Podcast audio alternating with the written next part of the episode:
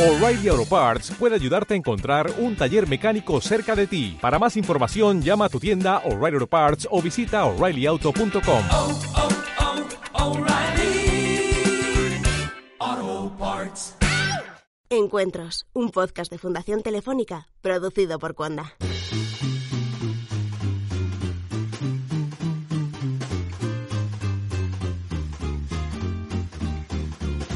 Buenos días, buenas tardes o buenas noches. Bienvenido a Encuentros, el podcast del espacio Fundación Telefónica en el que disfrutas de manera íntegra de los eventos que suceden en la Fundación. Hoy hablamos de ciencia y feminismo.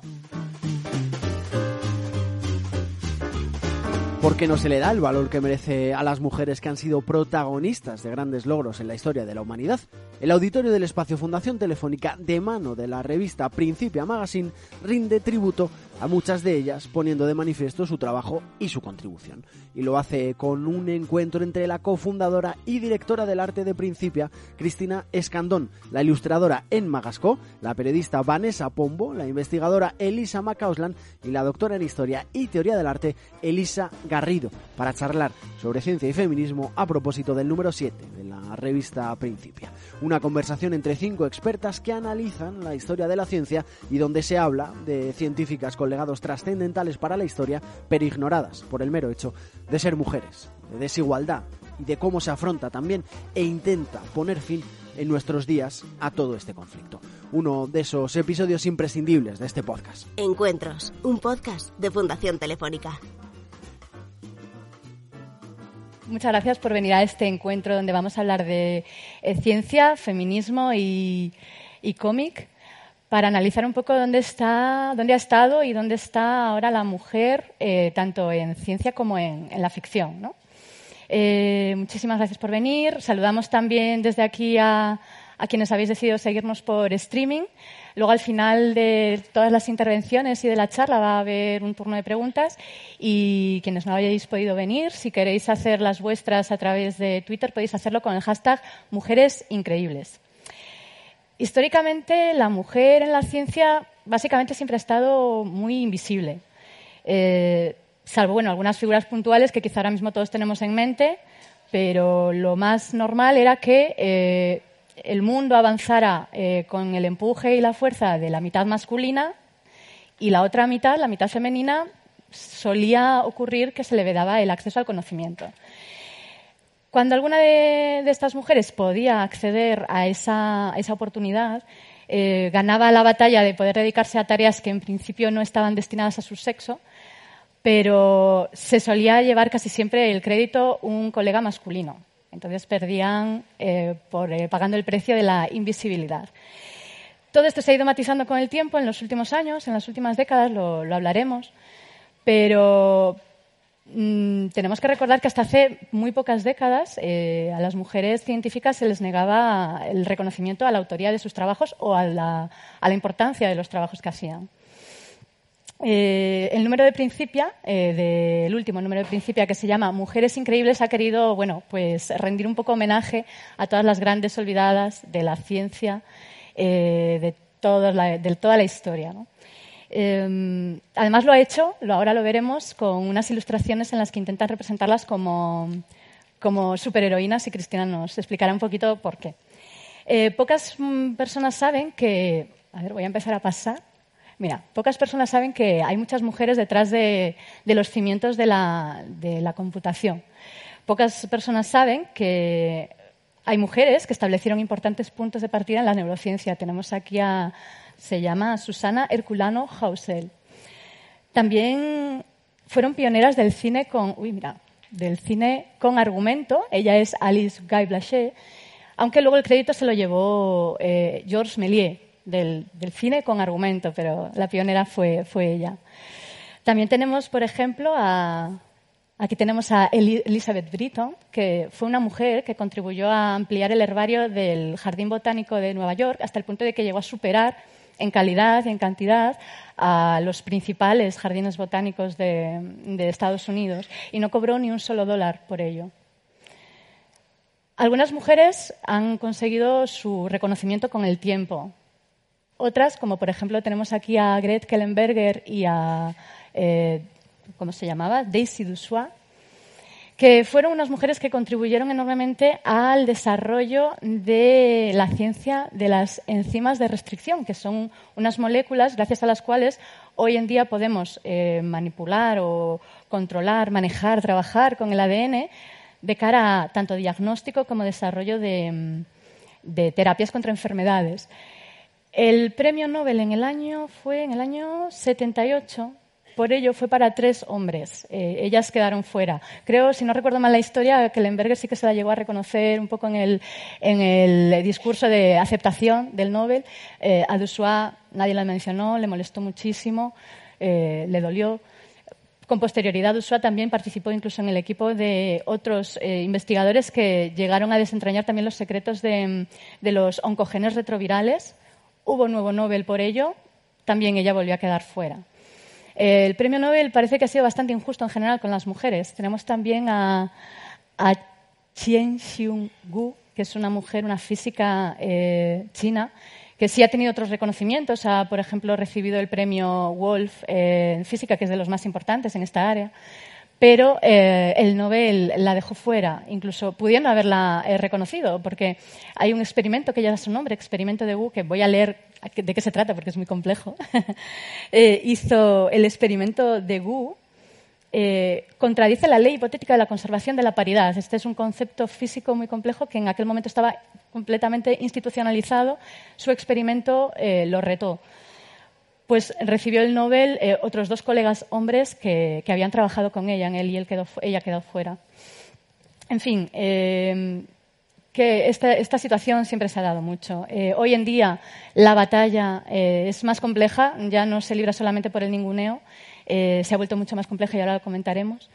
Pero bueno, como decía antes, tenemos que recordar que hasta hace muy poquito el principal problema era que directamente no se las veía. Por eso yo, eh, en mi participación en Principia, fue con Olimpia Valencia, una mujer que, al margen de ser, por supuesto, pionera en el sentido que fue la primera mujer licenciada en medicina en Galicia, una de las primeras ginecólogas españolas, no hizo grandes contribuciones, quizá como el resto de mujeres que aparecen en, la revista. Por supuesto, las que acabo de mencionar son una parte de ellas, hay muchísimas más, os, invito, os invitamos a que las conozcáis todas. Pero Olimpia Valencia no, no hizo grandes contribuciones, pero tuvo algo que, que, a mí me llamó la atención mucho cuando decidí escribir sobre ella, que era toda la perseverancia, el tesón en seguir el camino que ella había decidido que tenía que seguir y que creo que es un rasgo común a todas las mujeres de las que ha hablado el número. Eh, porque, bueno, sí, quería acabar ya para daros paso a vosotras con la idea de que muchas veces muchas mujeres se han quedado en el camino no en grandes batallas, sino en la batalla de, las, de los pequeños prejuicios cotidianos. Y bueno, voy a, presentar rápidamente a nuestras cuatro eh, participantes y luego vamos a empezar a hablar con cada una de ellas con la idea de luego hacer entre todas una, charla sobre, tanto ciencia como ficción y, el papel de la mujer en, todo ello. Tengo a mi lado a Cristina Escandón, que es cofundadora y directora de arte de Principia. Es licenciada en biología, ha trabajado en el Centro de Biología Molecular Severo Ochoa y en el Centro Nacional de Microbiología y después de varios años dedicándose a la investigación, se ha reciclado, se ha formado en diseño gráfico y editorial y actualmente se dedica profesionalmente a la dirección de arte. Bienvenida. Gracias. Elisa Garrido es doctora en Historia y Teoría del Arte por la Universidad Autónoma de Madrid. Realizó su tesis en, el Departamento de Historia de la Ciencia del CSIC y se especializó en los vínculos históricos entre ciencia, arte y cultura visual. Eh, bueno, tuvo una beca Fulbright en el Museo Smithsonian de Historia Natural y actualmente trabaja como investigadora en un proyecto europeo H2020 de la Carlos III, ¿verdad? Y tiene un blog llamado Ciencia con Arte. Tenemos junto a ella Emma Gasco, viene del mundo de la comunicación, es ilustradora, eh, creo que especializada en prensa e imagen gráfica para campañas de colectivos sociales, instituciones y ONG. Forma parte de Principia, El Salto y Picará Magazine. Y con ella está Elisa Macausland, que es periodista, crítica e investigadora, especializada en cultura popular autora del libro Wonder Woman, El feminismo como superpoder, publicado por Errata Naturae. Ha reflexionado sobre cultura, imagen y feminismos tanto en espacios radiofónicos como en ensayos críticos y prensa escrita. Es promotora del colectivo de autoras de cómic y miembro de la Asociación de Críticos y Divulgadores de Cómic. Bienvenidas todas. Bueno, Cristina, vamos a empezar contigo. Venga, vamos. vamos allá. Eh, ¿Cómo definís Principia? Yo he encontrado una definición que me gusta mucho, que es magazine de cultura que une ciencia y arte para desatar emociones con la lectura. Sí, a mí me gusta mucho decir de una forma muy sencilla que Principia es un, un proyecto en el que nos gusta contar la ciencia y pintarla. Me- vamos, para mí lo define perfectamente. Nosotros trabajamos eh, los textos a través de la ilustración. La ilustración sirve para hablar más sobre lo que está contando el texto. Y bueno, nosotros creemos que la ciencia tiene historias apasionantes, que, que, bueno, y que la, la gente está siempre interesada en escuchar historias apasionantes y la ciencia está llena de historias. ¿Y cuál fue la motivación para este número? Pues nosotros siempre trabajamos, nosotros sacamos dos números al año y siempre trabajamos estos números pensando en, que estén relacionados y que haya un concepto detrás. En este caso, en esta, ah, nosotros hablamos de temporadas, ¿no? En esta temporada queríamos hablar de los prejuicios y la discriminación. Y bueno, el tema de las mujeres, pues eh, nos parecía muy importante. Eh, nos- bueno, simplemente ya con toda la introducción que nos has hecho, pues os podéis imaginar. Deciros que desde, desde 1901 solo 17 mujeres han recibido un, eh, un premio frente a un premio Nobel eh, eh, frente a 581 hombres. Hablamos de un 3%. O sea, que es que es muy, muy sangrante el tema. Entonces nos parecía fundamental. Sí, da la sensación de que el Nobel ha, Sí, ha- ha tardado un poco ¿no? en reconocer. Tarda, tarda, sí, sí. Y bueno, pues está dejando eh, de alguna manera de, eh, de lado a la mujer. Entonces, bueno, pues es muy significativo y hay que, eh, hay que hablar de ello para, para encontrar soluciones, buscar soluciones a esto. Y en la línea gráfica que tiene este número, ¿por qué superheroínas? Bueno, es obvio, pero Sí, eh, igual que mm, para o sea, nosotros trabajamos el eh, un concepto, ¿no? En este caso, como os he dicho, es la discriminación de la mujer. Y bueno, nosotros eh, a la hora de pensar en la línea gráfica, siempre, pues en este caso, pensamos que vimos a las mujeres como grandes heroínas, no, mujeres, eh, si, si estáis acostumbrados, o bueno, todo el mundo ha visto una película de superhéroes y tal, son gente que suele estar siempre como invisible a la sociedad, no se, no se sabe quién es, no se conoce, pero está haciendo grandes cosas por la sociedad. Entonces nos parecía un símil muy, muy, muy bonito el, representar a todas estas mujeres como heroínas, que son invisibles para la sociedad, pero que están haciendo grandes cosas por la humanidad. Eh, también tenéis otras eh, actividades de visibilización de la mujer en la ciencia, ¿no? Sí, eh, nosotros en- te- tenemos, como sabéis, tenemos una web, como sabéis, bueno, yo espero que lo sepáis, ¿sabes? pero bueno, ya lo sabéis, sí. Eh, tenemos una web, en, en esa web eh, tenemos un apartado eh, que es de Mujeres de Ciencia, donde publicamos habitualmente artículos relacionados con los trabajos que han desarrollado mujeres. Eh, esto en materia online, pero bueno, también offline hacemos muchas actividades, además de tener la revista, eh, que también en la de niños hacemos mucho hincapié en el tema de las mujeres, para que las niñas tengan y los niños tengan referentes. Eh, hacemos talleres, eh, dentro de los talleres que hacemos hay uno específico de pioneras de ciencia, que bueno, son unos talleres que hacemos durante todo el año. Y bueno, también participamos en algunas actividades como el, eh, el día el 11 de febrero, el, el Día. Mundial de las Mujeres y las Niñas en la Ciencia y la Tecnología. Y tenemos la, la fortuna de que hay gente que nos pide que colaboremos en, algunos, en algunas iniciativas de otros, como Visibilízalas, y bueno, pues nosotros encantados. Por supuesto. Eh, antes habí- comentaba yo que mm, la situación que hemos visto con algunas de las mujeres de las que se habla en la, en la revista ha cambiado en los últimos años. ¿no? Eh, ya- Al menos ya no hay esa invisibilización, pero hay otros problemas. Sí. Por ejemplo, Eh, bueno, el más obvio quizá el techo de cristal. Sí, eh, es que hay un pro- eh, el problema empieza desde la niñez, ¿no? Eh, no sé si eh, habéis escuchado el año pasado sacó la agencia Sync una noticia sobre un estudio que decía que las niñas con seis años eh, se sentían menos capaces en matemáticas. Y bueno, sus resultados decían todo lo contrario, eran iguales que los niños, pero ellas sentían que eran menos capaces. Este mismo estudio se realizó en países donde había, tenían unas políticas de igua- mejores políticas de igualdad y se vio que este sesgo no ocurría. Entonces, por aquí, desde la niñez ya hay un problema, ¿no? O sea, eh, que una niña se sienta mm, eh, sienta que hay ciertas profesiones que son eh, más para hombres y que no son para mujeres, aquí ya hay un problema inicial. Y bueno, pues luego los problemas de conciliación familiar, eh, etcétera, etcétera. Y bueno, y ya problemas de... También hay estudios que hablan de que en un mismo tribunal se presentan currículos de, currículum de mujeres y de hombres, sin en este caso se hizo un estudio de, de currículum sin firmar y bueno, eh, no, perdón, era firmados por mm, ¿cómo era ese est- Era, eh, yo no sé si era este art- Sí, el, el artículo, el trabajo era eh, sí, el, el currículum viene firmado con nombre Sí. y apellidos. eh, por un hay hombre. un sesgo. Hay un sesgo hacia, el- eh, con los mismos méritos académicos, la misma experiencia profesional, firmado por un hombre y por una mujer, se cogía antes al hombre.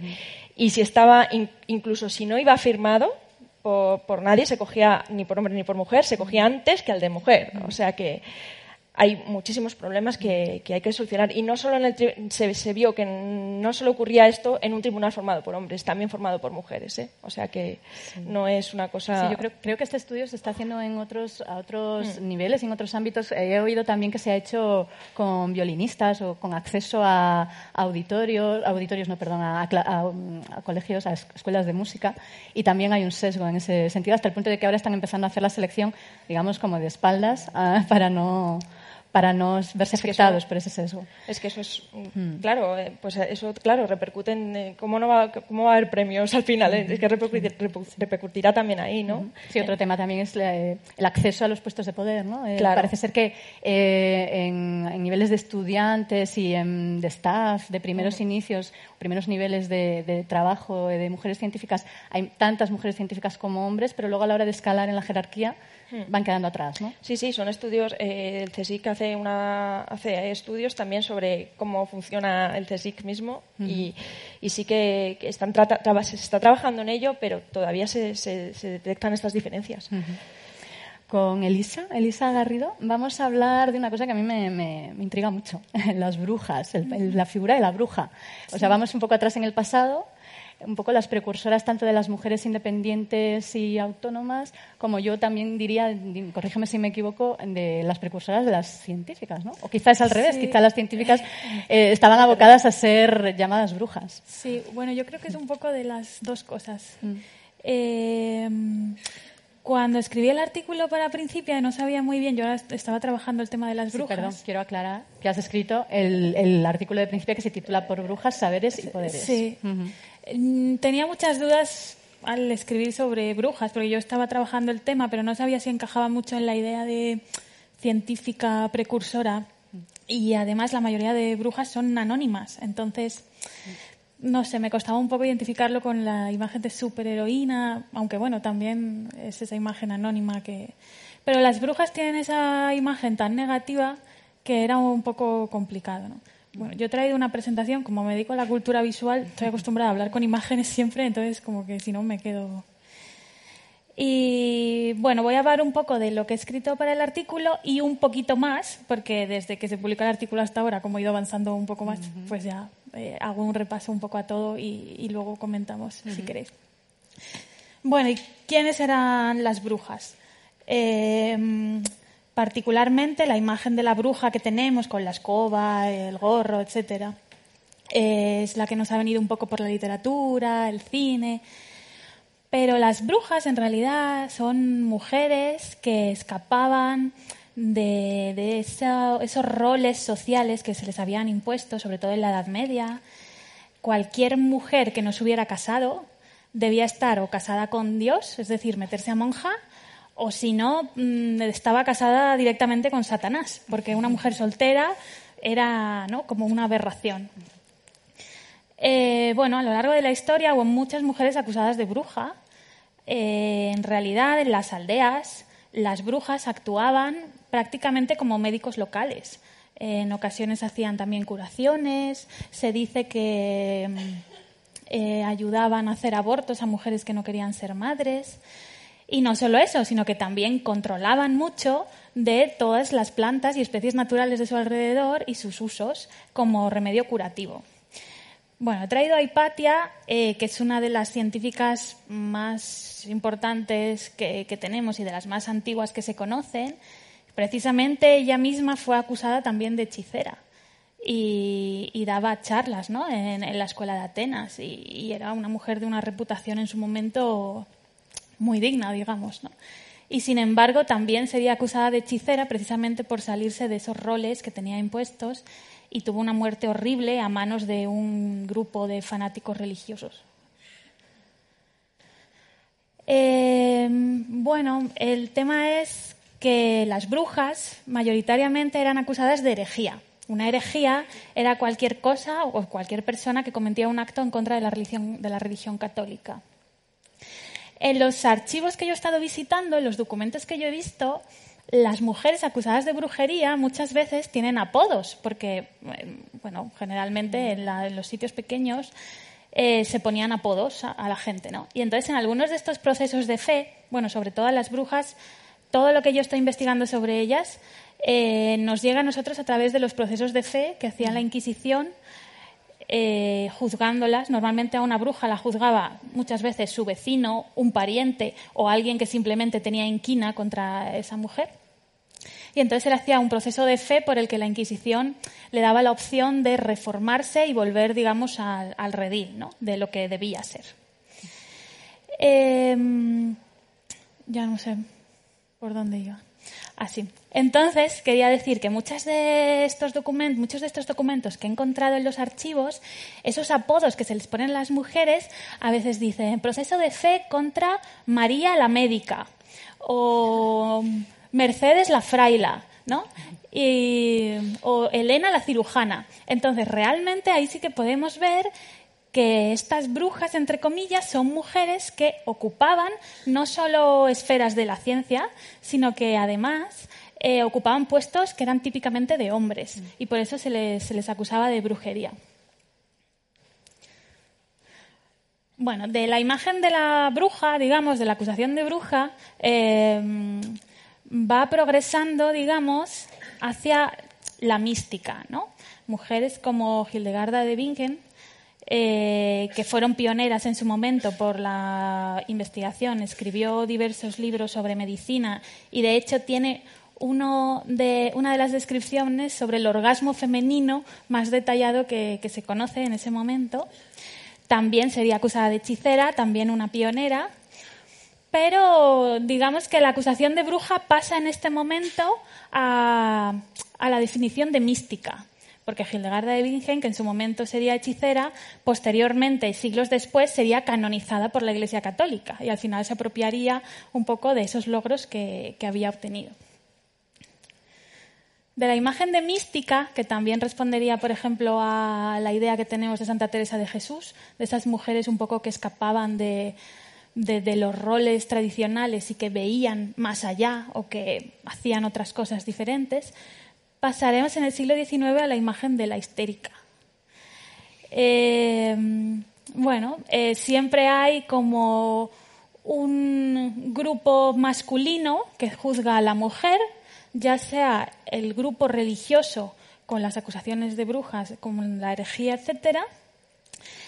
Y aquí tenemos un grupo médico, digamos, que también le pone esa etiqueta un poco a la mujer que eh, sale un sale en cierta medida de sus cánones, juzgándola como histérica. Las histéricas, además, se curaban de una forma muy curiosa. Eh, bueno, como muestra este cartel, el médico, para curar a la histérica, lo que le hacía era un masaje vaginal eh, que acababa con un orgasmo. Porque, en parte, uno de los motivos de enfermar, digamos, o de ser histérica era eh, la represión sexual. Y bueno, quería pasar un poco de la imagen de la bruja, la mística, la histérica, a las brujas en el arte. ¿no? He traído una imagen de Remedios Varo, forma parte de unas de, las que llamaron las tres brujas, que eran Remedios Varo, Leonora Carrington y Cathy Horna. Eh, ¿Por qué se llamaban las tres brujas? Fueron mujeres ya en el siglo XX, artistas, creadoras, que tras el exilio en México se juntaron y ahí desarrollaron toda su creatividad. Y su obra fue muy impactante en su momento, de hecho lo es ahora. Si tenéis oportunidad de ir al Reina Sofía, hay parte de su obra allí. Y luego, en especial, Remedios Varo tiene, es un personaje muy interesante y además trabaja mucho no solo el arte, sino la ciencia, porque eh, estuvo en una expedición científica en Venezuela ilustrando el mosquito de la malaria, porque ella fue como dibujante de la expedición a, investigar sobre la malaria. Y después, a su vuelta, estuvo trabajando para Bayer, la compañía farmacéutica de las aspirinas. Y estuvo haciendo carteles sobre enfermedades, que también es eh, una visión muy interesante de la visualización de la enfermedad a través del arte y tiene cosas muy interesantes. Y luego ella, tanto en sus escritos como en el arte, trabajaba muchas cosas relacionadas con lo mágico, con lo oculto, con la alquimia, un poco autodenominándose a sí mismo también como una, como una bruja, ¿no? Y bueno, aquí he traído también eh, un movimiento feminista llamado Witch, que precisamente continúa con esa imagen de la bruja, pero lo que hacen es eh, transformar la imagen negativa de la bruja en algo positivo. Ellas mismas, bueno, este movimiento feminista surge en Estados Unidos en los años 60 y mm, lo que pretenden es eh, reformar esa imagen de la bruja negativa y darle un carácter de poder, de rebelión y precisamente ser todo eso que a las mujeres no se les permitía ser, que es feas, malignas, transgresoras, eh, ¿no? Y, dar miedo, digamos. Es que esto es muy importante, ¿no? Cuando las mujeres dan miedo.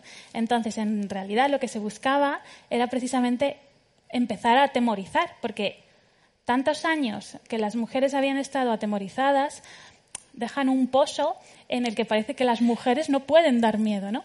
Y es muy interesante el uso precisamente de la imagen de la bruja de, del movimiento Witch, que bueno, luego ha tenido continuidad en, en, muchos casos.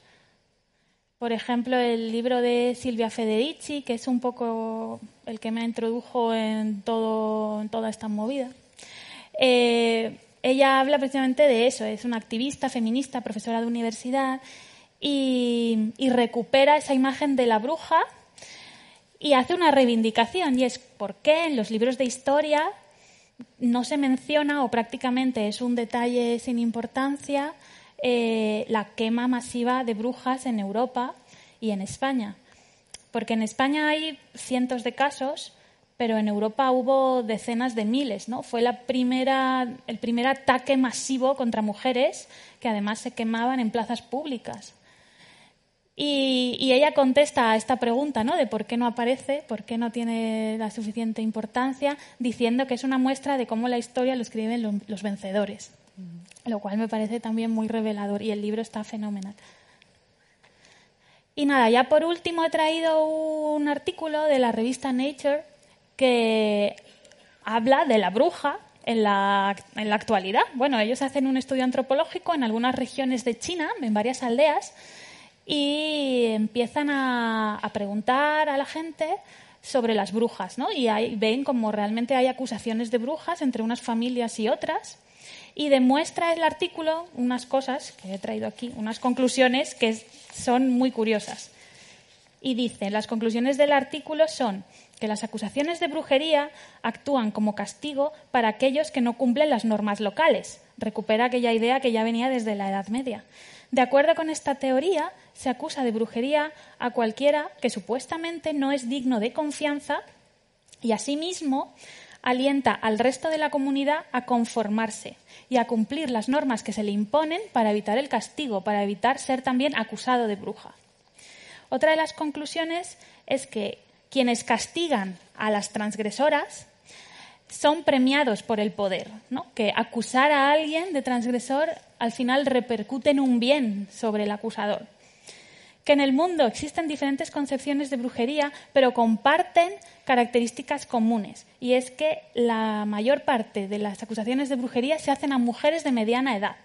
Esto estamos hablando a día de hoy, ¿eh? no, es, no es un estudio histórico ni nada y por lo tanto que los orígenes de las denuncias de brujería son comunes cuando las instituciones patriarcales intentan establecer su dominio sobre las matriarcales.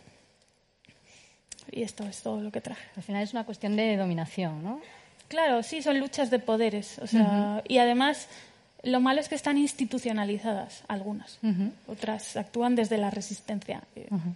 Creo que yo he leído, no sé si, es, si lo he cogido bien el dato, que Federici decía algo así como que ¿La quema de brujas tenía también que ver con la instauración del capitalismo?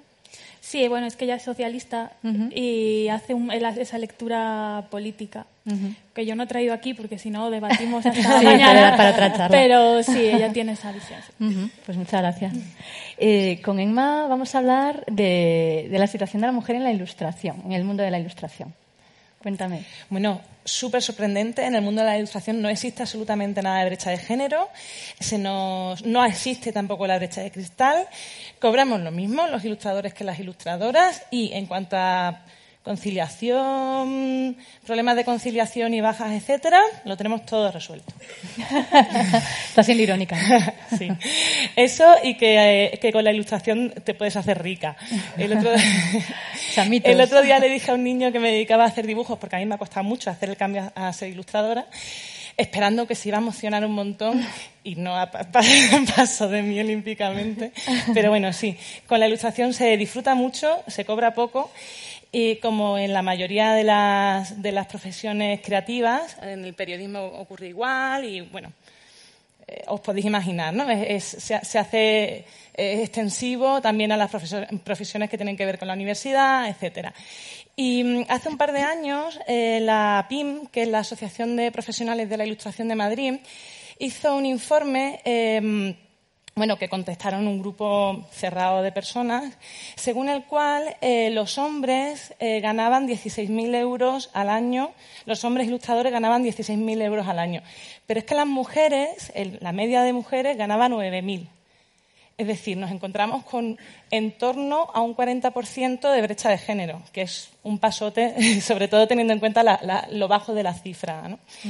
Y bueno, en- eso es como la cifra oficial de hace un par de años. Aquí en Madrid no tengo cifras estatales. Pero en el día a día también nos encontramos un poco em, con, con algo que alguna gente ha empezado a, a denominar como el síndrome de la impostora, que, Eso creo que pasa en todos los que nos pasa yo porque estoy aquí, yo porque estoy dando esta charla, no tendría que estar aquí, que estén ellas mejor. ¿no? Y, mm, y que consiste, esto me lo, me lo decía una amiga que es diseñadora gráfica y me decía, es que tengo este amigo que trabaja eh, como director de arte y los presupuestos que le, que le entregan de, de media, las mujeres le entregan presupuestos un 20% más bajos. Y aquí, claro, esto no es un estudio, con lo cual tampoco os puedo dar unas conclusiones así muy científicas, pero yo se lo achaco a eso, a que estamos acostumbradas a cobrar menos y estamos también, por tanto, acostumbradas a echarnos un poquito de menos. O sea, que valoram- valoramos o valoráis vuestro trabajo por debajo de lo que vale realmente. Sí, y de lo que lo valora otra gente, por ejemplo, Principia. en ciencia también pasa un poco así, ¿no? Sí, Cristina, yo, eh, yo, yo, por ejemplo, yo siempre, yo, yo siempre, uno de los defectos que tengo es ese. Yo siento, tengo mucho síndrome del impostor. No sé si sabéis lo que es, que piensas eh, que no mereces estar en el puesto que estás desarrollando porque hay mucha más gente que sabe más que tú. Entonces siempre estás como muy insegura. Y yo, yo, desde luego, yo de mí misma lo puedo decir. Me creo cuesta, que- me cuesta mucho, en principio, reconozco que me cuesta mucho dar la cara. En, En el Principia, proyecto, dices, en, mi, en propio proyecto. Me cuesta mucho dar la cara. Es algo que tengo traba- que trabajar, tengo que exponerme. Eh, sufro, porque siempre digo, ¿por qué me he metido en este lío? Yo no quería, Quique, sal tú. Quique es mi socio, es socio Principia, y, y, bueno, eh, yo hago lo- el mismo trabajo que Quique, de, o sea, las ideas salen de todos, etcétera, etcétera, pero yo siempre ando un poco escondida. Y bueno, me, me arrepiento muchas veces, pero reconozco que me cuesta mucho. Sí, es complicado. Luego podemos seguir hablando de, de- de ese tema, pero bueno, siguiendo con Emma, eh, tú has ilustrado en este número el, el artículo que se llama La mujer diabólica, escrito por Andrea García. ¿Y cómo lo, cómo lo has vivido? ¿O cómo vives tú tu colaboración eh, a la hora de ilustrar mujeres científicas o conceptos científicos?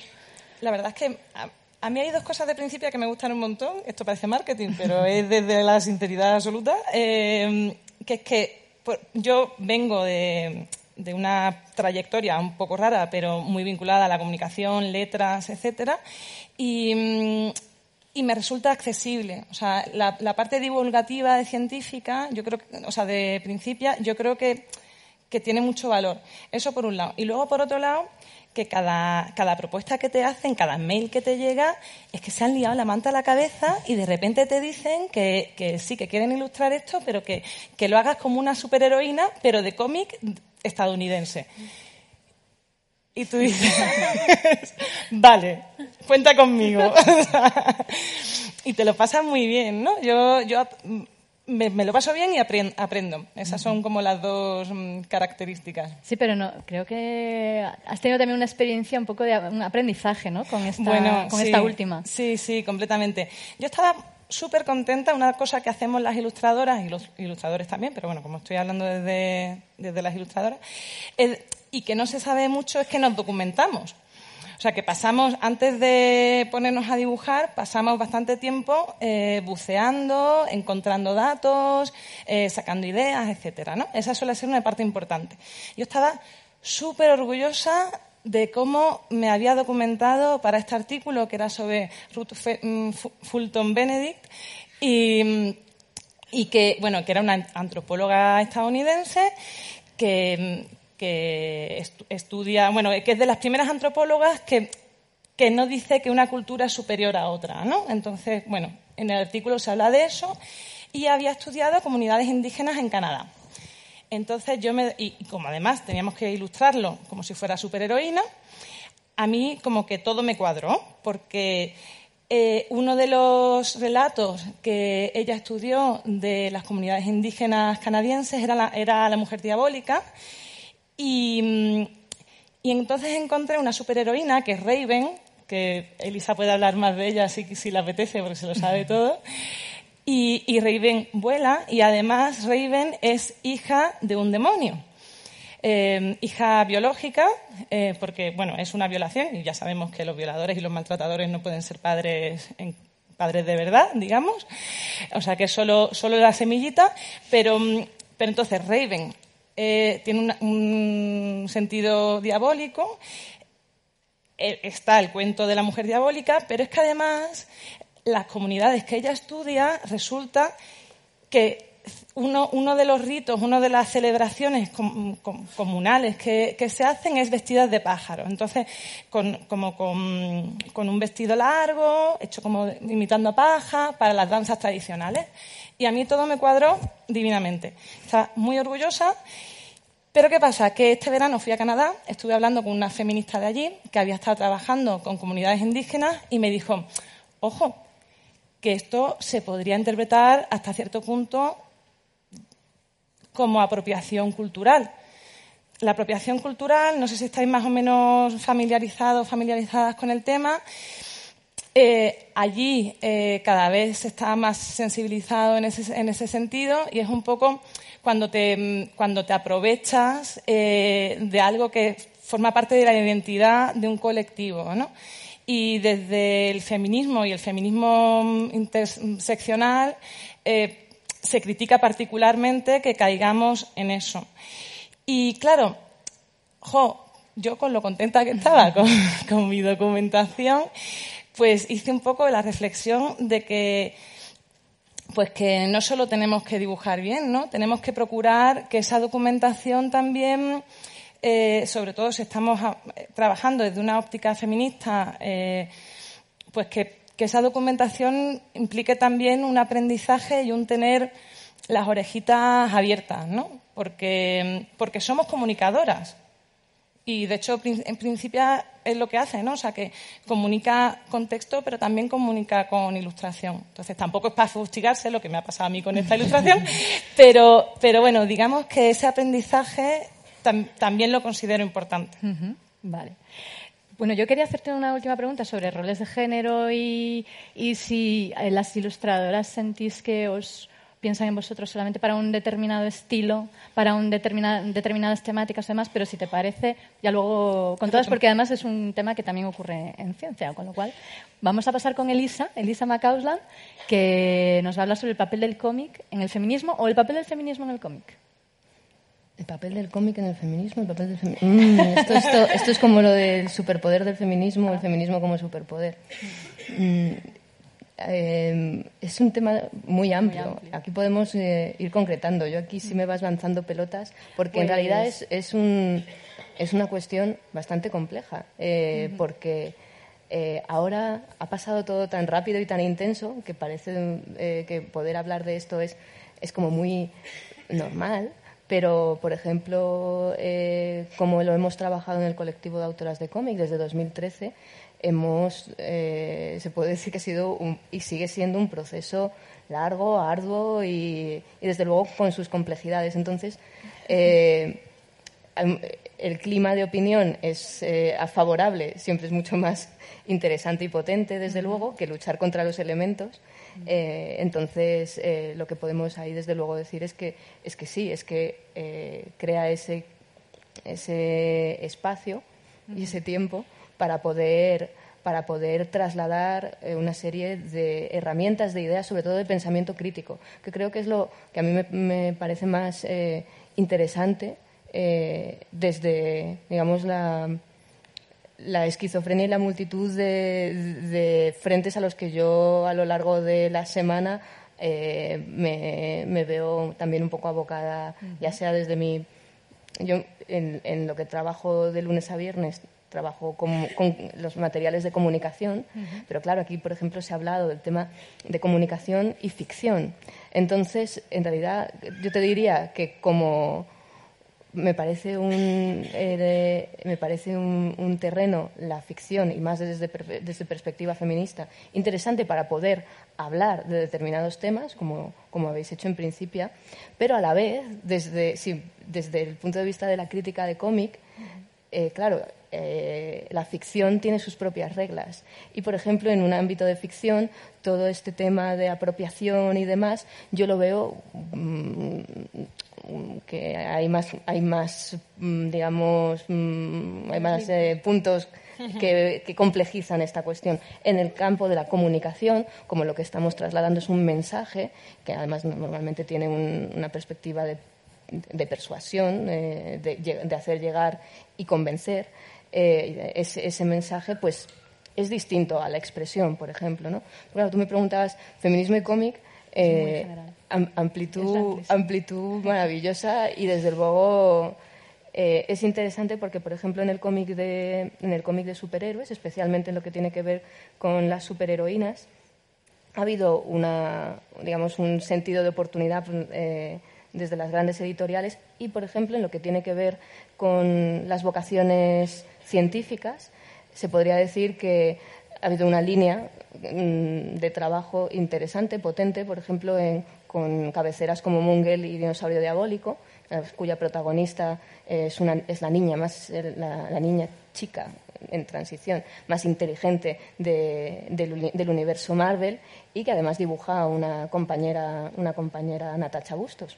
Y, y no solo eh, hay otras cabeceras por ejemplo América Chávez eh, que también todo esto además entra también con un poco con todas las políticas de diversidad que por ejemplo Marvel ha ido introduciendo en sus en sus cómics no América Chávez además eh, bebe de lo que yo llamo un poco eh, el arquetipo Wonder Woman, de la Wonder Womanización de determinados personajes. Y claro, estamos hablando de un personaje que tiene que su guionista, Gaby Rivera, que se define como latina queer, entonces eh, latina y queer. Esto en un contexto en un contexto estadounidense. En realidad aquí también importamos muchas veces muchos discursos que eh, incluso con toda nuestra herencia pues nos pueden, nos pueden sonar curiosos, ¿no? Pero eh, lo que es interesante, por ejemplo, de ese personaje eh, es que eh, combina ciencia ficción, combina ciencia ficción feminista, porque Gaby Rivera además viene de, la, de lo que es la young adult, el- todo este tipo de novela para, para eh, adultos jóvenes y, a la vez introduce además mucho discurso muchas veces un poco in your face, bastante, bastante del discurso feminista, que sí es cierto que quienes estamos en contacto y manejando esas ideas eh, y, y ese léxico nos, nos saca la sonrisa, pero sí es curioso también ¿no? que las nuevas generaciones digan esto exactamente qué, pero también es cierto que ahora mismo es un discurso que también está bastante, bastante en el ambiente, ¿no? Entonces, por ejemplo, ahí hay una combinación interesante, porque esta superheroína, que además es hija de dos madres, de un mundo paralelo en el que, en fin, hay toda una, hay toda una serie de cuestiones que ocurren, y además hay, luego, fuera del espacio-tiempo, en esta, en esta una universidad eh, para, para, gente de todas partes. ¿no? Entonces, bueno, hay, hay una, se ve precisamente una línea de trabajo con lo, con lo que tiene que ver lo superheroico y también con esta idea de que las nuevas generaciones, niños, niñas, chicos y chicas, eh, vean eh, también este, tipo de, este nuevo tipo de representación. Aquí, si nos ponemos un poco críticos, también es cierto que muchas veces en desdoro de la propia ficción.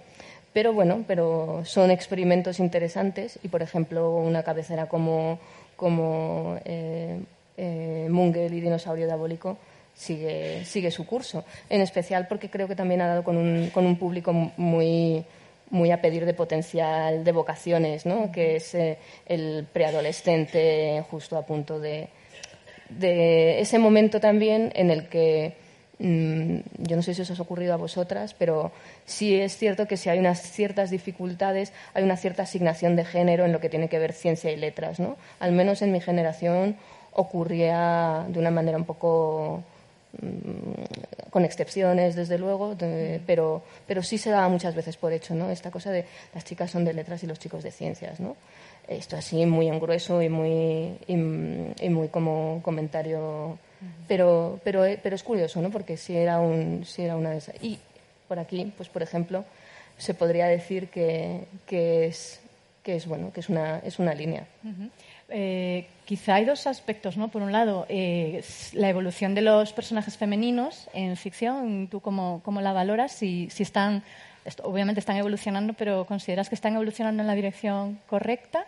¿O he, escuchado, he leído que dices que hay una frivolización también del, del feminismo o que se, ahora se considera que hay que ser feminista, con lo cual se produce una superficialidad es un feminismo superficial, no, llega al fondo de las cosas y, que quizá eh, están cayendo algunos autores en, eso. No sé si es correcto. Claro, esto también depende de lo que hablemos, si de comunicación o de expresión y ficción. Pero en lo que yo estudio, que es sobre todo el tema del arquetipo de la, de la superheroína, a mí lo que me interesa especialmente es el viaje de la heroína como feminista, la superheroína como feminista. Entonces, en ese sentido, yo lo que he ido, por así decirlo, es rastreando y haciendo una especie como de, bueno, de trabajo de, de cómo han, eh, ha, habido momentos, eh, ha habido eh, determinadas, determinados determinadas cabeceras, determinadas eh, superheroínas que han, eh, que cuya aventura han dado como nuevos eh, han abierto nuevas vías ¿no? a, esa, a, esa, idea de, trabajar precisamente, incluso subvertir el, arquetipo. Entonces, en, lo que me preguntaba, si, claro, puedes hacer, esto por ejemplo me pasa mucho con, con, el tema, por ejemplo, de la hipersexualización de las superheroínas y este tipo de discurso, ¿no? Eh, a, mí me parece curioso, por ejemplo, se le ha, pasado especialmente a Wonder Woman esta idea de eh, juzgarla precisamente por cómo va vestida, sin entender o comprender o el personaje o haberte acercado alguna vez a, sus páginas, ¿no? Y tampoco entender qué es lo superheroico y cómo lo corpóreo tiene bastante que ver en, todo, en toda su concepción, ¿no?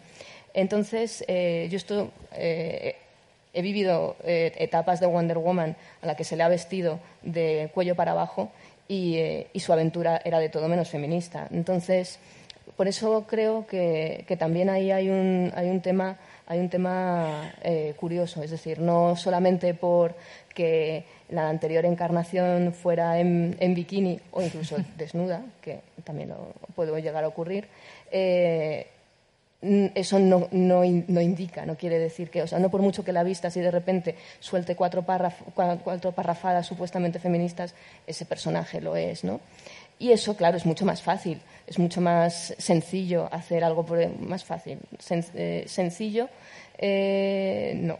Pero lo que quiero decir es que por eso el rastreo del arquetipo como feminista, del superheroico, es eh, en realidad de todo lo, por ejemplo, lo que se está produciendo ahora, eh, hay que hacer un, un, buen, un buen cribado, porque hay cosas que yo puedo, que puedo eh, ver bastante interesantes, como, eh, como entretenimiento o como un tema si fueran más baratos mejor, pero, eh, pero claro, en lo que es la evolución de ese arquetipo no funciona, porque estamos hablando de, de que es un tema bastante más, más complejo, ¿no? O sea, más, eh, más eh, de comprender eh, que el cambio tiene que ver sobre todo con la estructura. Sí es interesante lo que me comentaba la, la tocaya eh, sobre los temas de brujería.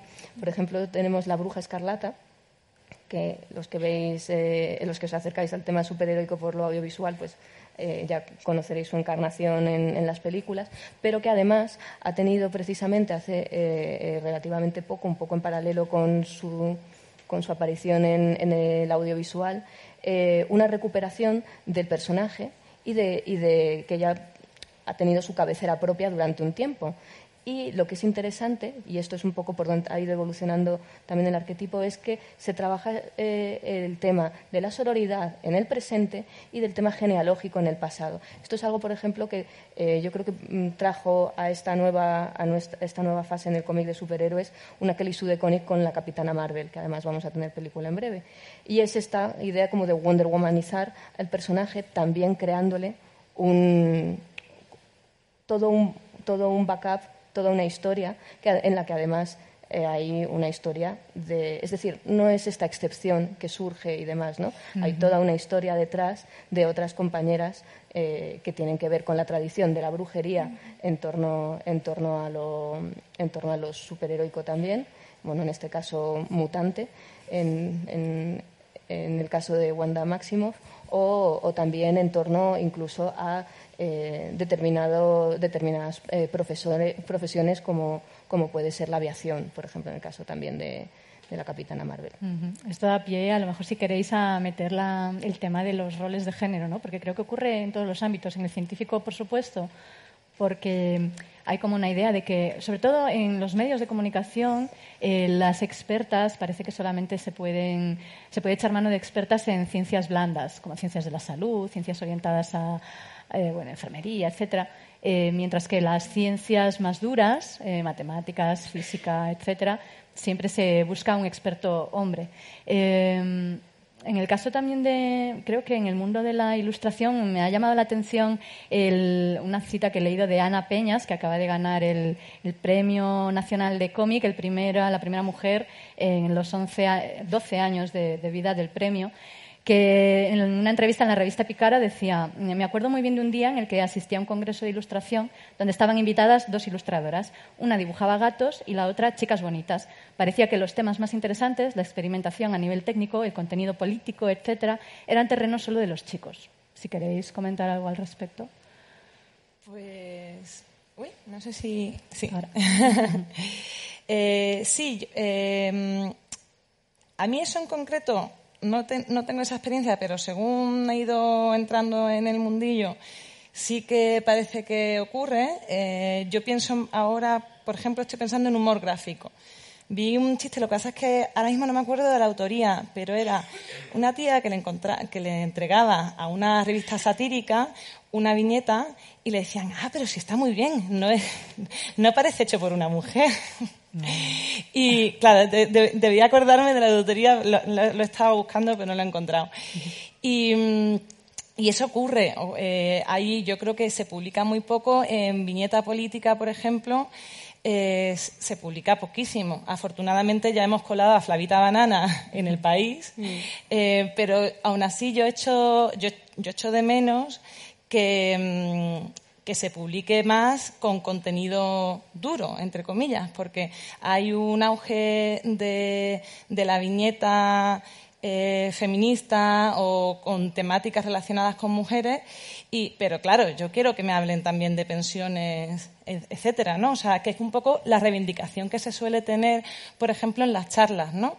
Que, que no sería el caso de principio, porque, bueno, a la vista está, ¿no? Que, que- es una cosa absolutamente tran- transversal, pero que, que no solo te llamen a charlas para hablar de feminismo, que lo mismo sabes de otra cosa, ¿no? O sea, que, O que, por ejemplo, el otro día, eh, hablando, me, me había entrado una, una editorial, eh, bueno, buscando un poco qué, qué tenían publicado, y los, los primeros 15 libros de la colección eran escritos y prologados por hombres. De repente aparecía un libro en el que había tres mujeres, pero claro, era un libro sobre feminismo, y es como, eh, compañeros, hace la reflexión, está sacando un libro sobre feminismo, lo mismo hay tías que pueden hablar de música, igual que pueden hablar de cómic.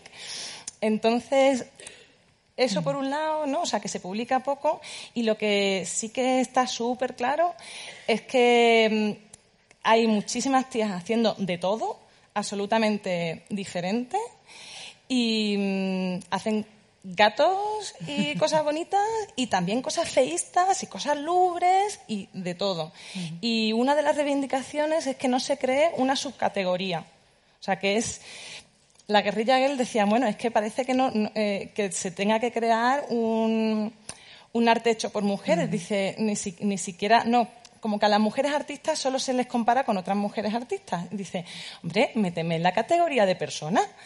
O sea, que, ¿no? O sea, como si, si tú solo te movieras en, en- en eso, ¿no? O sea, en ese Sí, círculo. en, ese- en esa burbuja, ¿no? Hmm. Sí, hay, yo- hay además eh, en el tema del humor gráfico, lo que pasa es que es curioso, ¿no? Está Raquel Wu, por ejemplo, eh, en, en Cataluña, también está Yeye Gómez, que hace, que hace también un humor bastante, bastante, vamos, todo lo que hace normalmente es, es, eh, es político, social. y es duro, o sea, Eh, trata temas en, duros. en el salto especialmente y en, otro, y en otros medios, ¿no? Pero luego yo creo que también hay- en el tema de, de, la, ilus- de la ilustración y también en, en gran parte del cómic tiene que ver incluso con lo que eh, tiene eh, es el, el propio mercado, ¿no? Quiero decir que también piden como, como una asociación de nombre e identidad gráfica, muchas veces muy nítido. Entonces, claro, ahí yo imagino que también hay unas ciertas, unas ciertas tensiones, ¿no? Porque, Claro. porque es lo que tiene también cuando estás trabajando eh, en, en un, en un sentido también de, de mercado, que luego tú puedes adaptar y demás.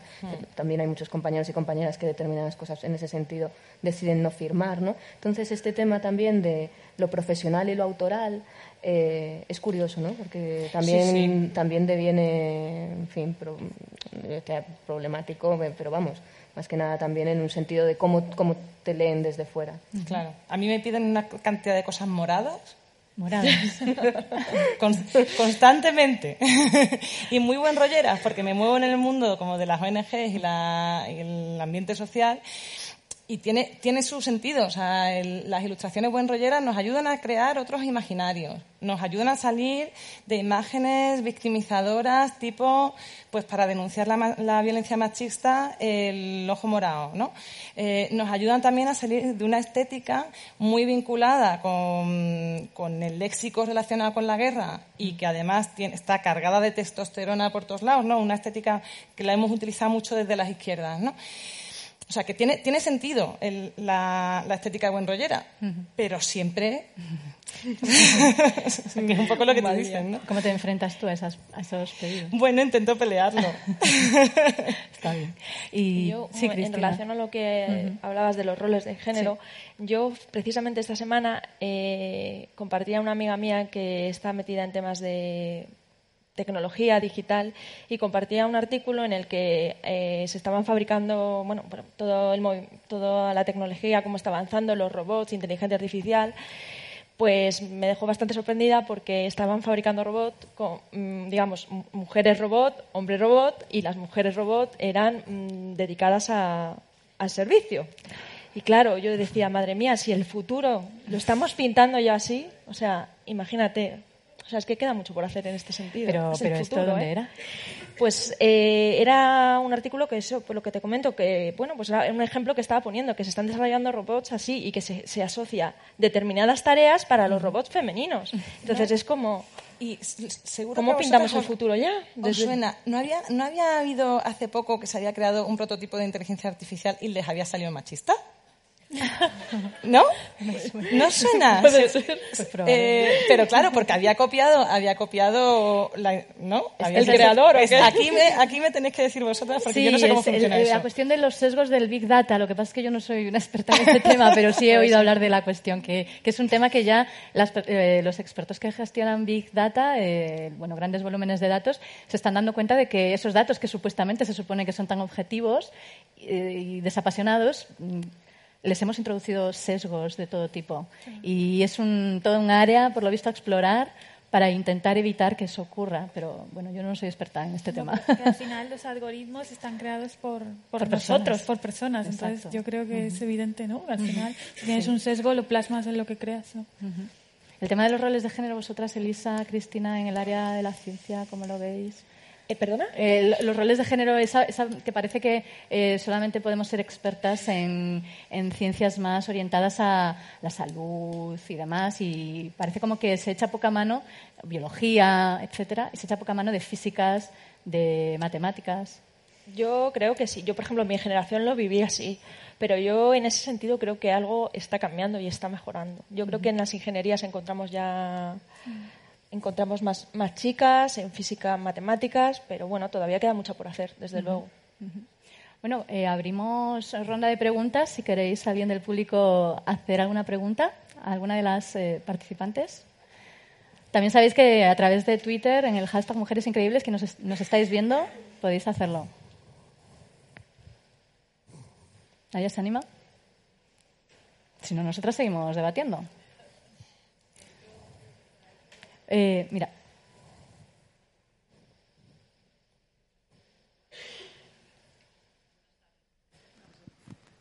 Hola. Ah, ya.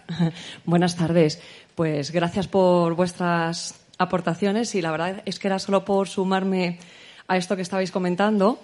Yo estudié matemáticas hace ya muchos años y más o menos en pues en mi época había más o menos, yo creo, pues 50-50 estábamos comentando de hombres y mujeres. Pero tengo una compañera que, una amiga que hizo matemáticas también y ahora es profe en un instituto y pues nos ha convocado a unas cuantas amigas porque en el, en el instituto se han dado cuenta que las chicas, las chicas y no los chicos, pues se están preguntando para qué sirven las matemáticas, las chicas y no los chicos. Entonces, bueno, nos han convocado ¿no? a, un, a una mesa redonda también un poco pues para poner de manifiesto qué pueden hacer las mujeres en el campo de las matemáticas o, o de la ciencia, ¿no? Entonces, me llama la atención y me sumo a lo que estáis diciendo porque realmente pues esto eh, no ha cambiado y nadie sabe qué pueden hacer las mujeres en el mundo de la ciencia a día de hoy.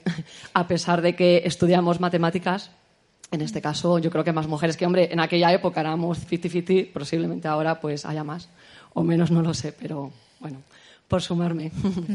Bueno, al hilo de lo que estás diciendo, yo, yo estudié historia del arte, aunque luego hice historia de la ciencia, pero también es significativo, en historia del arte, cuando yo estudiaba, éramos todas chicas, había tres chicos. Y, y después, al dedicarme en investigación a historia de las ciencias, me encontré un departamento que era mayoritariamente todo de hombres. O sea que sí, sí. Pero bueno, yo creo que sí que están cambiando las cosas. O sea, ha habido un boom, ¿no? Desde hace muy poquito en el que ya nos expresamos, ya vemos otras cosas que nos puede parecer extraño, pero que hace a lo mejor pocos meses, diría yo, nos parecía extraño hablar de esto. no sé, querías, eh, Elisa, Sí, yo no sé si os acordáis de una campaña que hubo hace unos, unos años eh, de la Comisión Europea que se llamaba eh, Science is a Girl Thing y que era todo como muy girly, eh, todo asignadísimo y demás, como si solamente a las chavalas les pudiera gustar la ciencia en el momento en el que eh, estaba relacionado con, no sé, eh, irse, irse a poner cremitas a- a, el sitio que, X que quieras, ¿no? Entonces, eh, me pareció bastante eh, t- tremendo, porque sí es cierto que una reacción por aquel entonces eh, y, la, digamos que el, spot eh, ya es incluso un poco difícil de encontrar, pero eh, la única, digamos que, eh, reacción que a mí me pareció eh, que, que me emocionó y me llegó, pero sobre todo me hizo pensar y... eh, eh, era la de una física inglesa que hizo, un, un- hizo se grabó ella misma un, un YouTube de respuesta en la que decía, pero ¿por qué eh, no se apelaba precisamente a, iba a decir, la épica que tiene el saber, pero sobre todo a la curiosidad? Es decir, ¿cómo se puede estar eh, en ese sentido pensando que a personas en general y a lo que consideras que son mujeres en particular o un estereotipo muy determinado, eh, esa es la manera de entrada a algo tan eh, increíble como es, como es la curiosidad por cualquier ámbito científico, ¿no? por, cualquier, por cualquier línea del saber. Y, y- y yo recuerdo que además la, la veías a ella como, como un poco enfadada, como diciendo, ¿en qué nos estamos equivocando?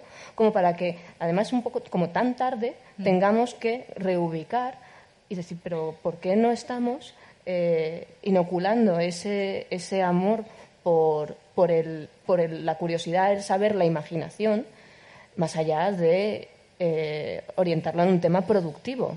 O, si lo prefieres, o mm, ¿qué estilo de vida voy a tener si elijo ciencia en vez de letras? Dices, pues no sé, en letras tampoco. La precarización del tema está súper bien. En relación con este tema y con lo que comentabas eh, tú, eh, según parece, hay una propensión de las niñas y las eh, adolescentes a necesitar saber cómo poder aplicar lo que están aprendiendo, mientras que los niños y los chicos, eh, la pura curiosidad de, de, a lo mejor desentrañar un objeto, una tecnología, mientras que ellas necesitan que se les explique qué pueden hacer con eso. Y quizá, y si por favor hay alguien aquí que se dedica a la docencia que, me corrija si no es así, es posible que pueda haber un problema de enfoque de los, profes- de los profesores a la hora de transmitir eh, las vocaciones científicas, tecnológicas y demás, porque mm, quizá no, no llegan al- a, a la- a las niñas a la hora de, de transmitirles todo lo que se puede hacer y todas las aplicaciones, incluso sociales, que tiene la, la ciencia. ¿no? Y, y muchas veces no optan por ello porque se creen que, que va a ser algo muy árido, que, que no va a tener ninguna aplicación real o que, que impacte ¿no? en la sociedad. Pero a fin, a fin de cuentas estamos hablando también de niveles de abstracción. Quiero decir, que ¿qué más abstracto hay que las matemáticas? Entonces, eh, y la filosofía, ¿no? Ahí tienes ahí, un- un- ya tienes ahí eh, la convergencia, ¿no? Eh, o la física, física, metafísica. Entonces, es, para mí es, es algo que, que- que me preocupa en un sentido precisamente de, de dónde, eh, lo, dónde lo- la chavalada em- empieza a preocuparse más por eh, cuánto, eh, cuánto tiene que invertir y qué, qué tiene que hacer para tener X que en el, el simple horizonte de- del, del saber, de la curiosidad, de preguntarse cosas. ¿Querías tomar? Yo, en relación a lo que decías, yo no creo que sea solo la escuela. Es decir, si ellos, eh, en este caso, ellas no ven en la televisión re- referentes femeninos, pues yo qué sé, que salgan en la tele una matemática hablando en un telediario, es que yo creo que cuánt- cuántas veces ocurre, ¿no? O Sí. casi siempre salen hombres, ¿no? Entonces yo creo que ellas necesitan ver que hay éxito, en, que hay mujeres que han alcanzado el éxito en, ese, en esa profesión y tener esos referentes. Y no es solo la escuela, es eh, la sociedad. Y ahí el- hay que hacer el esfuerzo. Nosotros, por ejemplo, eh, voy a contar una pequeña anécdota. En principio hicimos un taller con de, de- de niñas, bueno, era, de era para- un taller para niños y niñas, ¿vale? En, un- en una eh, organización con niños de riesgos, con riesgo de exclusividad. De exclusividad, iba a decir, ay Dios mío. Entonces, bueno, nosotros habíamos preparado el taller y las referencias que habíamos preparado eran todo mujeres eh, eh, con- que habían conseguido grandes cosas en la ciencia. Claro, las mujeres que presentábamos los premios Nobel casi todas eran mujeres blancas. Y ahí encontrábamos niñas chinas, eh, africanas, y nos, dijo- nos dijeron los monitores, "Ori, ¿os, os habéis planteado buscar otro tipo de referentes, no solo mujeres blancas? Y dijimos, pues es que la verdad es que tienes la- toda la razón. Igual no tenemos que meter a las, a las me- mejores, los- las que consiguieron grandes cosas científicas en el mundo de la ciencia, perdón, sino a lo mejor hay que meter a mujeres que eh, hicieron cosas importantes en la ciencia, pero que su impacto fue muchísimo más importante en romper barreras sociales. Y entonces ahí, pues en, en- en- en los telediarios, por ejemplo, pues podía ser muy interesante que saliera una matemática que a lo mejor no es la... hay un referente matemático hombre con, con grandes logros, pero en, pues una mujer matemática te puede responder a una pregunta del telediario, que tampoco estamos hablando de, yo qué sé, ¿sabes? Eh, te- al hilo de lo que estabas diciendo, eh, bueno, hay un cuadro precioso del pintor Jiménez de Aranda, que está en el Prado, por cierto, que se llama Los pequeños naturalistas, y es un- una pintura muy bonita. Son como dos niños y una niña mirando un escarabajo, ¿no? Y entonces precisamente habla de eso, como de la curiosidad. Y hay estudios que hablan de que los niños y las niñas eh, tienen actitudes muy parecidas hasta que alcanzan una determinada edad, ¿no? que no sé si son los 7, 10 Seis, años, siete. 6. Eh, que al final demuestra ¿no? Eh, que esa frase que dice que el machismo es una enfermedad de transmisión social es cierta, ¿no? Y, y- y somos todos nosotros. Y, también me pregunto una cosa, porque estamos hablando mucho y muchos hacemos cosas para niñas y, y talleres de feminismo o de científicas muy enfocado en las niñas, pero es que al final vamos a tener una generación muy formada de niñas que van a haber leído y haber visto eh, mucho sobre feminismo, pero unos niños que yo no sé si van a responder frente a eso, porque nos están, no sé, quizá mi- es mi impresión, ¿eh? nos estamos un poco olvidando de, de- de dedicar esa formación a los niños y a formarles también a los niños, a los chicos en, en lo que es el feminismo y la igualdad. Pero- porque es mucho más- me parece muchísimo más complicado eh, formar a un niño y decirle, bueno, tú eh, es- tienes este estatus ahora mismo, pero debes ceder, ¿no? O debes, no sé, no sabría cómo explicarlo. Mientras es mucho más atractivo decirle a una niña, tú puedes, adelante, superheroína, mientras que al niño que ya en el imaginario es un superhéroe, ¿cómo le vas a decir que le tienes que quitar privilegios y que los tiene que compartir con sus compañeras? ¿no? Claro, pero O sea, yo, yo no estoy segura de que también tiene mucho que ver cómo trasladamos cómo trasladamos qué es el feminismo, porque eh, en el ámbito periodista yo siempre siempre lo he dicho, incluso también en, incluso también en la crítica, el, feminismo es pensamiento crítico. Y tiene que ver con analizar estructuras. Y la ciencia, si es ciencia, creo que también tiene que ser feminista. Si no, no es ciencia. Lo mismo ocurre con el periodismo y lo mismo ocurre con la crítica. Si es crítica, si es periodismo, ha de ser feminista. Si no, no lo es. Entonces, eh, lo que me, creo que hay que trasladar es que cuando se hace buena ciencia, cuando se hace la ciencia bien, se está, se está siendo feminista. Da igual quién la haga en ese sentido. Es decir, hay toda una serie de principios que están ligados a, a la razón y a la crítica y al pensamiento crítico que son inherentes inherentes a, a lo científico, ya sea en el ámbito en el ámbito de las ciencias sociales, de las ciencias humanísticas y, y desde, y desde ciencias eh, naturales y, y puras. Hoy se nota que soy de BUP. Entonces, eh, quiero decir que esto, esto a mí- a mí me parece como muy básico y creo que es algo que tendríamos que saber trasladar, porque, porque en realidad eh, el feminismo ha de atravesarlo absolutamente todo en ese sentido. Creo, vamos, es una, es una opción que además, digamos, creo que no excluye, sino todo lo contrario. Que lo que, a, lo, a lo- a lo- a lo que aspira es a que hagamos las cosas eh, de una manera, de otra manera. O sea, lo que me parecía súper potente también del tema de la, de la superheroína, aunque creo también que hay que entenderla y comprenderla bien para porque habría alguna critiquilla que hacer en- con algún gender bending, con algún cambio de género que ha habido aquí, eh, es precisamente que lo superheroico es un campo de ficción en el que tratar y problematizar las relaciones de poder. Y eso es, eh, y eso es eh, el, el feminismo. Cuando yo hablo precisamente de esa, esa- ese poder del arquetipo de la superheroína, tiene que ver precisamente con eh, intentar eh, crear modelos en ese sentido, ya, ya no solo, ya no solo pro- que problem- problematicen, sino también que inspiren. La ciencia es épica, es que no puede ser más épica. Entonces, por eso ponernos también con el producto de, que, de, de- de qué éxitos y qué demás, cuando, cuando creo que en el proceso mismo, en, en el camino de la ciencia, ya es lo que deberían ser las vidas en general de todo el mundo. No sé, me, me parece, me parece curioso, ¿no? Porque terminaríamos cayendo un poco en lo que dice la Comisión Europea también con esta campaña de, eh, de la ciencia es una cosa de chicas, ¿no? La ciencia es una cosa de todo el mundo. Exacto. Eh, hay una pregunta en Twitter, bueno, un planteamiento de cuestión que lo, hace Bernardo Radón, arroba Química Sociedad. Dice, me gustaría que trataseis la, la marginación que muchas mujeres han sufrido a lo largo de la historia de la ciencia. ¿Cómo se podría haber evitado? Y especialmente, ¿cómo se debe evitar en el futuro? Quizá esto ya está un poco, ya lo habéis planteado ahora con esta charla. ¿Cómo se podría haber evitado la marginación que muchas mujeres han sufrido a lo largo de la historia de la ciencia?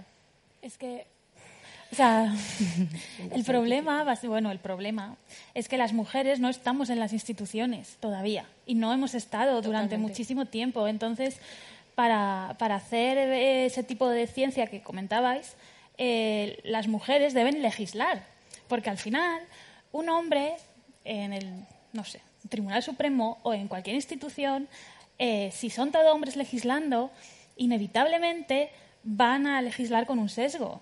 Entonces, hasta que las mujeres no lleguen a romper ese techo de cristal y estén en las instituciones tomando las decisiones y legislando, mm, esto no, no va a cambiar significativamente. Precisamente por eso que comentaba antes, no es lo mismo estar en la institución que estar en la resistencia.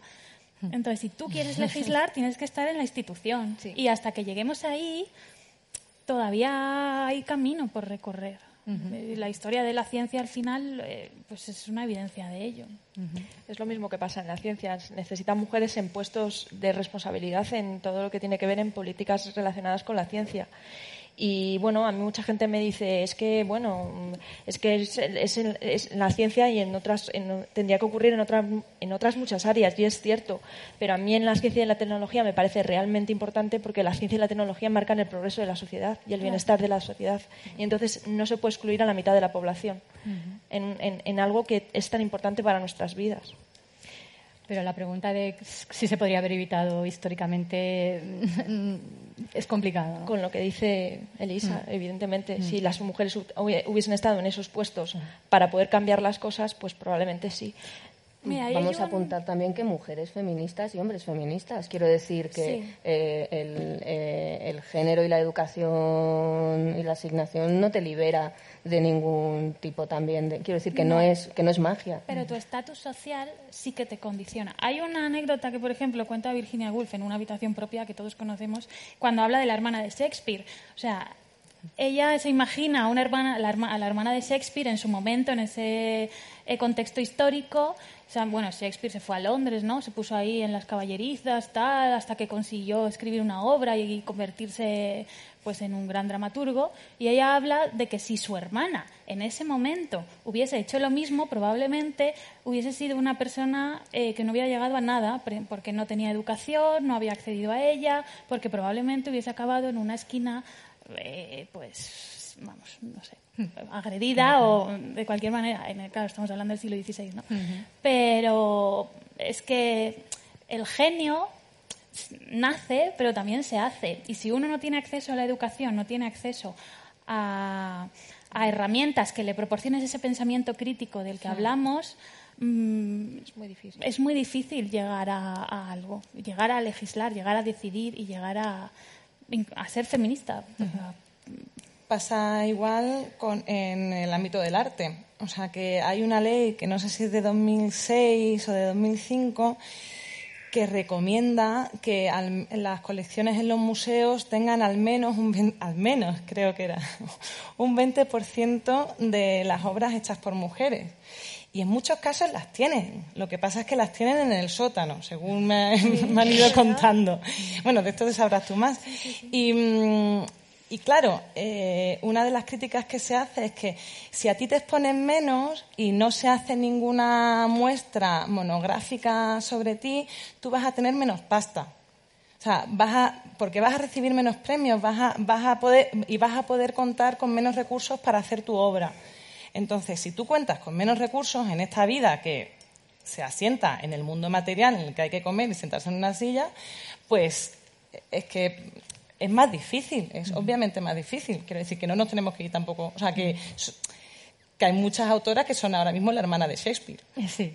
Eh, al raíz de esto, las guerrilla girls, ¿no? que son las, estas activistas eh, de arte, eh, tenían un, creo que en el año 89 tuvieron como una performance en la cual expusieron que en el Museo Metropolitan de Nueva York el, a ver, ¿cómo es? el 5%, menos del 5% de los artistas en la sección de arte moderno son mujeres, el 85% de los desnudos son femeninos. Sí, o sea que esas cifras no han variado gran cosa. Y aquí en España tenemos el ejemplo de Arco.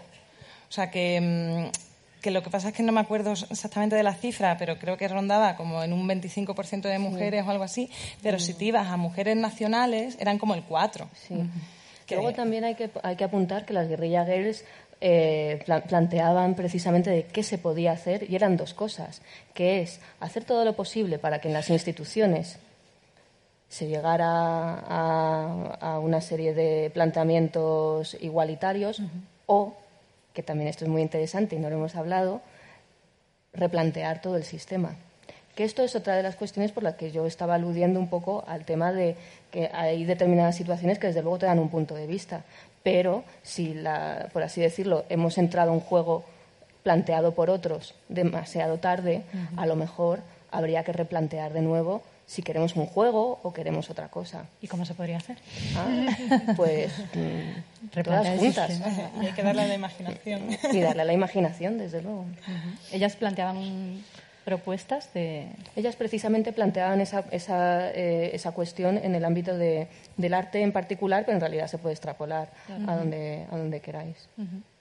Eh, ¿Alguna pregunta más entre el público? Había por aquí, no sé si... Y aquí creo que Eh, no, no, no. Eh, bueno, primero ella y luego vamos contigo. y hay un chico Allí, allí.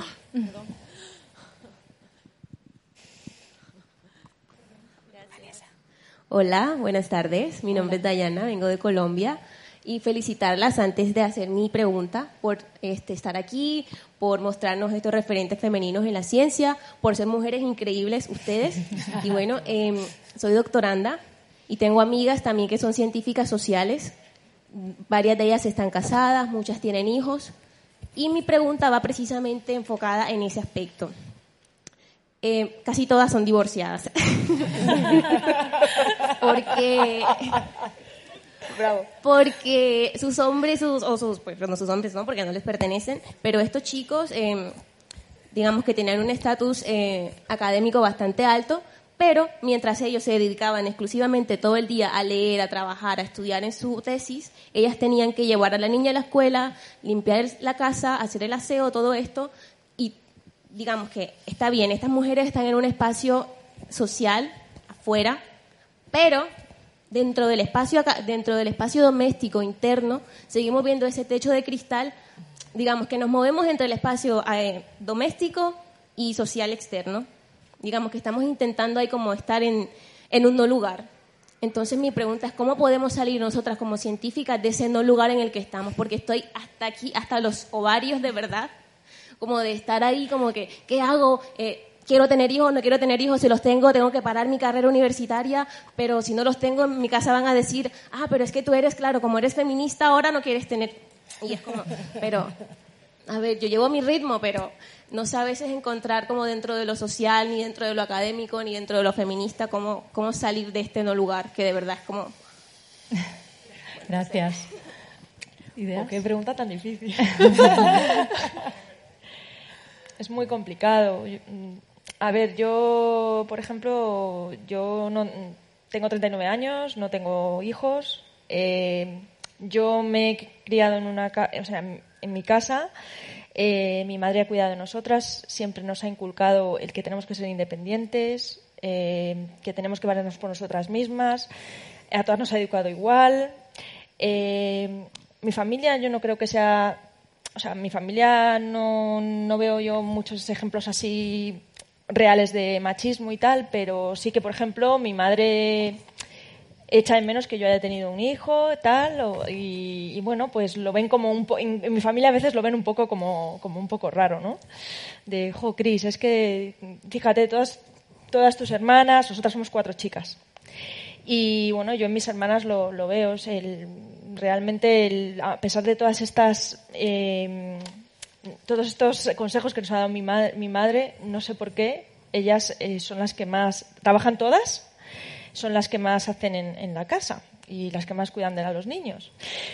No sé, yo creo que es muy complicado y yo creo que en este sentido. eh, yo estoy segura que si, si ellas no hiciesen ese trabajo, el, el hombre asumiría esa, esa carga, ¿eh? estoy segura. Yo he, oído, he escuchado amigos decir, uy, yo es que como se, se, se divorcie mi mujer, es que los niños estarían muchísimo mejor con ella, porque yo no sería capaz. Y digo, mira, estoy segura, estoy segura que si, por desgracia, faltara a tu mujer, tú a tus hijos los sacas, los sacas adelante. Y yo creo que está en nuestra responsabilidad el dejar de cubrir esas necesidades, por mucho que parezca que se van a morir de hambre, que no, que, los niños, es que no va a pasar nada. Y ahí nosotros yo creo que tenemos que ser muchísimo más firmes. Y también he visto algunos comportamientos en algunas mujeres. A ver, estoy hablando de mi, de mi, mi círculo, ¿no? Estoy hablando muy personalmente y no creo que pueda ser aplicable a todo el mundo. Pero sí me he encontrado eh, amigas que piensan que como ellas nadie va a cuidar a sus hijos. Y no, ¿no? O sea, los, pa- los maridos, las parejas son perfectamente capaces de cuidar a un niño igual que, igual que la mujer. Entonces yo creo que aquí las, nosotras mismas tenemos que hacer mucho, ¿eh? También con ayuda de nuestras parejas, pero en nosotras yo creo que está mm, gran parte de ese cambio. Bueno, sí. No, una cosa muy rápida. Es muy fácil. Cásate con un hombre feminista. O sea, o, con una O con mujer, una mujer. o no te cases, júntate, no lo sé. Pero yo he tenido un bebé hace poco, hace cuatro meses y medio, y estoy aquí, y su padre lo está paseando por ahí porque lo oigo llorar que quiere comer. O sea, que cuesta, pero se puede, yo creo. Yo, yo iba a ir un poco en esa, en esa línea. O sea, a mí por lo que me han dicho, yo todavía no lo he probado, pero criar a criaturas en un ambiente urbano, eh, en un ámbito neoliberal, eh, es complicado siempre. Eh, pero si tienes una pareja que sea feminista, o una pareja que, bueno, que sea feminista ya sea del género que sea o como se defina, ¿no? Y, o bueno, o si no tienes pareja, pero tienes un entorno eh, o una red, o sea, que, que te veas como acompañada, eh, hombre, yo creo que eso ayuda. Eh, mi madre trabaja en el ámbito de la universidad y mm, es catedrática ahora, es una de las del 17% de catedráticas que hay, que además, Bravo. además ella es de latín, creo que hay más linces ibéricos que catedráticas de latín. Esto es un dato real. y, y- y en el ámbito, ella ya en, en su generación, o sea, yo estuve en una oposición de cátedra en la que hubo alguien que le dijo, el currículum es espe- es espectacular, pero en el año 83 tienes un pequeño parón. Claro, me estaba pariendo. O sea, y mm, sin embargo, en su ámbito, yo sí que veo que hay parejas que se, se comprometen de forma igualitaria. Y es verdad que mm, a veces tenemos nosotras como que tirar un poco, pero también es normal, porque hay una imposición de género eh, tanto para unos como para otras, ¿no? O sea que. Y lo digo yo que ahora mismo estoy embarazada y que, que espero poder salir de lo que tú estás comentando, ¿no? Eh, vamos a hacer una preguntita más y terminamos. Hola, buenas tardes. Me llamo Jesús. Eh, gracias por las aportaciones de esta tarde y tenía para vosotras una pregunta y una llamada de socorro o de auxilio, llamadlo como queráis. A ver, me explico.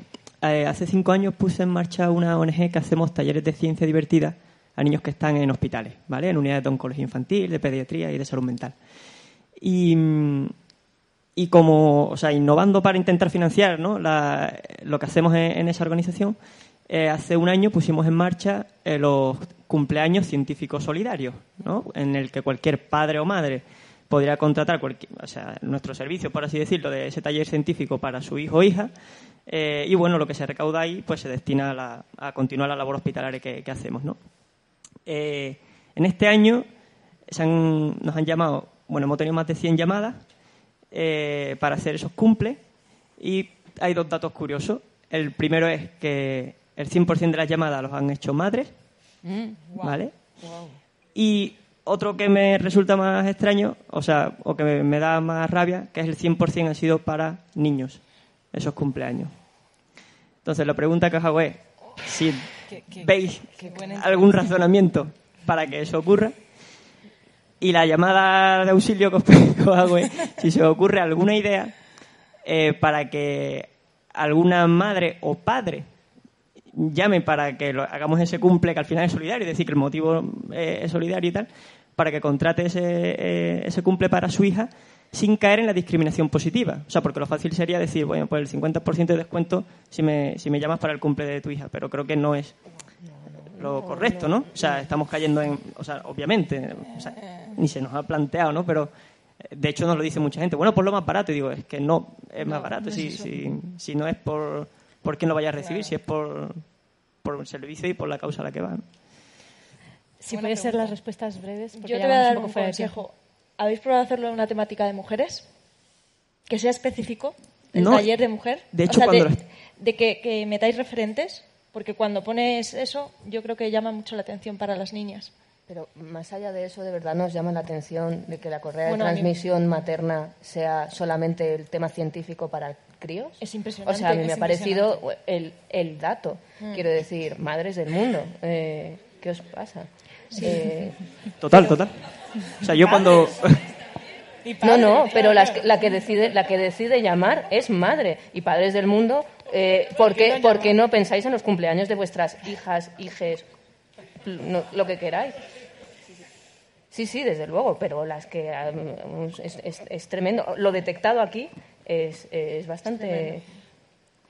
Yo estoy todavía en shock, lo Eh, siento. sí, sí, no, a mí me ha parecido un Haz dato. la llamada, porque probablemente es que no se les haya pasado por la cabeza, que es así de fuerte, y a lo mejor tienes que darles ahí la llamada, dejárselo muy claro. En la llamada decirles, ¿tienes también hija? No, Porque- no, no, no, el- el- no, no, no, lo- no, o sea, es- es- nosotros eh, con los talleres de, de pioneras nos funcionan muy, o sea, funcionan muy bien y bueno, es que es lo, es que es lo que hay, pues igual tienes que hacer, tienes que despertar conciencias y la manera es, a lo mejor, dando ese, ese título a, a ese, a esa, que, esa- que eran talleres, ¿no? Pues ese taller.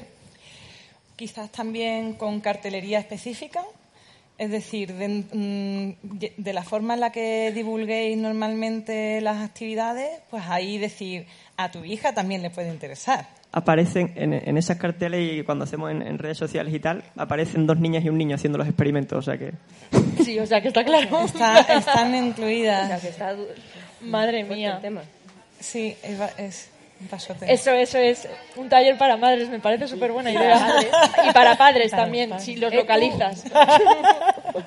Un poco además como, como cuando se hacían los llamamientos a la Primera Guerra Mundial, pero siéntete orgulloso, padre, organiza el cumpleaños de, tus hijos. De tu hija de de tus plural, neutro, para, para aguar todo. Dios santo, la diosa. eh, Gracias. A ti. Bueno, vamos ya un poco fuera de tiempo. Conclusiones así rápidas. Yo quizá la, la única conclusión rápida ahora mismo es, es tan amplio el tema, tan, tiene tantas ramificaciones eh, que lo único que se puede pedir es que se siga hablando de ello, eh, que se sigan haciendo foros sobre estas cuestiones, que se siga visibilizando, porque solamente cuando se ha empezado a visibilizar han empezado a cambiar las cosas. ¿no? Bueno, muchísimas gracias a todas, Cristina, Elisa, Emma. Elisa, por haber venido y a vosotros. Muchísimas gracias.